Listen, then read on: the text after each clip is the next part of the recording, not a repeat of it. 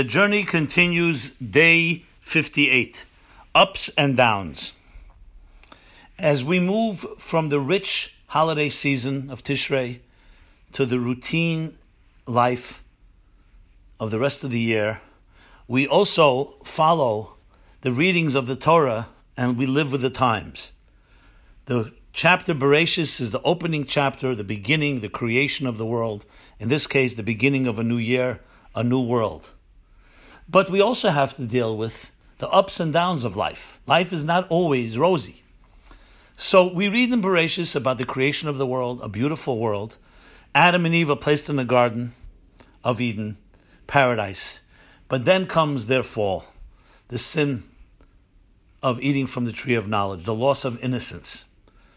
And then life continues to decelerate in a certain way to the point of more corruption, more corruption, until the world gets so corrupt that God sends the flood, which is the chapter we're leading into. The next chapter, Noach, the down, and a real low down. What is the lesson to us? We also internally, in the microcosm level, have both dimensions. Dimension number one is we begin our lives pure, innocent children. But then we go through our loss of innocence, our disappointments, our setbacks, our transgressions. But we know that the purpose of that is the descent is in order to bring a higher ascent.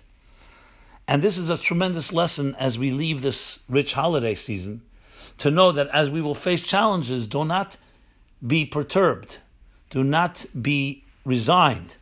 Every challenge can lead to a greater ascent, which is what happens after the flood the sanctification of the world, and you build a new world, an even better world.